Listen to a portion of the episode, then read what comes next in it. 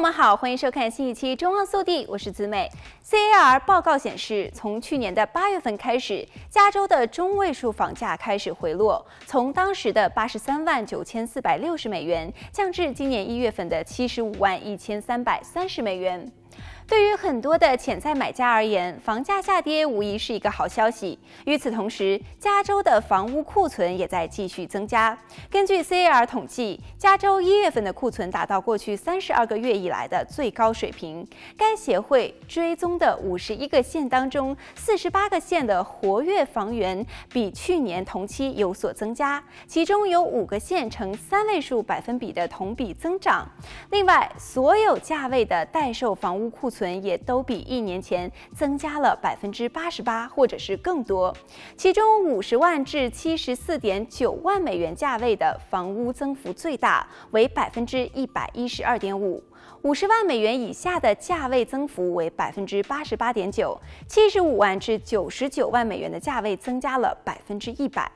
一百万美元以上价位的增幅为百分之一百零五。二月份，CAR 指出，随着房屋贷款利率的继续下降，加州一月份的房屋销售量连续第二个月略微上升，但是仍然低于每月二十五万套的销售速度。根据 CAR 从全州九十多个地方房地产经纪人协会和 MLS 房源系统收集到的信息，一月份现有的单户住宅或者称之为独立屋销售总量，经季节性调整的年化率为二十。十四万一千五百二十套，比十二月份增长百分之零点四，但是比二零二二年一月份下降了百分之四十五点七。在所有地区当中，中谷，也就是 Central Valley 地区的销售量下降幅度最大，为百分之四十三点三。南加州以百分之四十一点一的下降率，成为加州第二个销量缩水超过百分之四十的地区。